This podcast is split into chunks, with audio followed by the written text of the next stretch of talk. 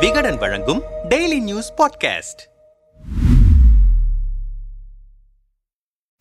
அமைச்சர் செந்தில் பாலாஜி கடந்த அதிமுக ஆட்சியில் போக்குவரத்து துறை அமைச்சராக இருந்தபோது எண்பத்தி ஒரு பேருக்கு அரசு வேலை வாங்கி தருவதாக ஒரு கோடியே அறுபத்தி இரண்டு லட்சம் ரூபாய் மோசடி செய்துள்ளதாக புகார் செய்யப்பட்டது. இதில் நடந்த முறைகேடு சட்டவிரோத பணப்பரிமாற்றம் தொடர்பாக செந்தில் பாலாஜி அவரின் சகோதரர் மற்றும் இவர்களுக்கு நெருக்கமானவர்களின் மீது சட்டவிரோத பணப்பரிமாற்ற தடை சட்டத்தின் கீழ் வழக்கு பதிவு செய்து அமலாக்கத்துறை விசாரணை நடத்தி வந்தது. இதன் தொடர்ச்சியாக நேற்று காலை அமலாக்கத்துறை அதிகாரிகள் அமைச்சர் செந்தில் பாலாஜியின் வீடு தலைமைச் செயலகத்தில் உள்ள அவரின் அலுவலகம் மந்தைவெளி பிஷப் கார்டன் பகுதியில் உள்ள அவரின் சகோதரர் அசோக் குமார் வீடு கரூரில் இவர்கள் சம்பந்தப்பட்ட இடங்கள் என திடீர் சோதனையில் ஈடுபட்டனர். காலை எட்டு மணிக்கு மேல் தொடங்கிய சோதனை இரவு ஒன்று முப்பது மணி வரை நீடித்தது. கிட்டத்தட்ட பதினேழு மணி நேரங்களுக்கு மேல் நடைபெற்ற இந்த சோதனையை அடுத்து நள்ளிரவு இரண்டு பதினைந்து மணிக்கு கைது செய்யப்பட்டிருக்கிறார் செந்தில் பாலாஜி என்ற தகவல் வெளியானது. இரவு ஒன்று முப்பதுக்கு நடந்தது என்ன? காலை முதல் விசாரணையில் இருந்த அதிகாரிகள் சிலரை தொடர்பு கொண்டு பேசும்போது சில தகவல்கள் நம்மிடம் பகிர்ந்தார்கள். பனிரெண்டாம் தேதி இரவு எட்டு மணிக்கு எங்களுக்கு நாளை சோதனை இருக்கிறது என்கிற தகவல் மட்டும் கிடைத்தது. எங்கு யார் என்பது குறித்து அப்போது சொல்லவில்லை. தமிழ்நாட்டில் இருந்து சில அதிகாரிகளும் கொச்சியிலிருந்து யூனிட்டும் இறக்கப்பட்டது. அடுத்த நாள் காலை எல்லோரும் அசம்பிளான பிறகுதான் செந்தில் பாலாஜி டார்கெட் என்பது தெரிய வந்தது. அதன் அடிப்படையில் சென்னை மற்றும் கரூரில் சோதனையில் இறங்கினோம். டெல்லியிலிருந்து வந்த உத்தரவு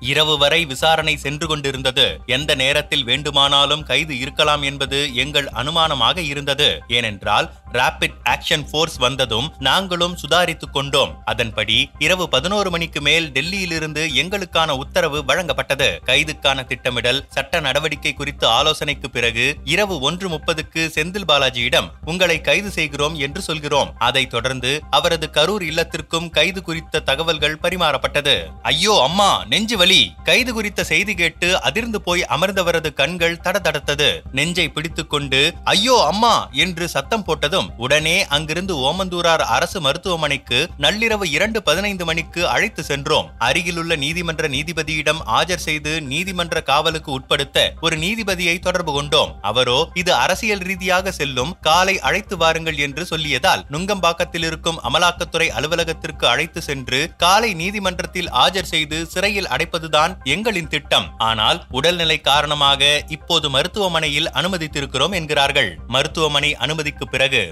மருத்துவமனையில் அனுமதிக்கப்பட்டிருக்கும் செந்தில் பாலாஜியின் உடல்நிலை பரிசோதிப்பதற்காக டெல்லி எய்ம்ஸிலிருந்து மருத்துவ குழு வருகிறார்கள். அவர்கள் கொடுக்கும் அறிக்கைக்கு பிறகு அடுத்த கட்ட நடவடிக்கைகள் இருக்கும். இவரது உடல்நிலை ஆரோக்கியமான பிறகு அண்டை மாநிலத்தில் வைத்து விசாரிக்க அமலாக்கத்துறை திட்டமிட்டிருக்கிறார்கள். மருத்துவமனையில் அனுமதிக்கப்பட்ட பிறகு அமைச்சர்கள் மா. சுப்பிரமணியன் உதயநிதி ஸ்டாலின் ஏவா வேலு கே. என். நேரு சேகர் பாபு பொன்முடி அன்பில் மகேஷ் பொய்யாமொழி ஆகியோர் வந்து சென்றிருக்கிறார்கள். இரவு வந்த அமைச்சர் மா.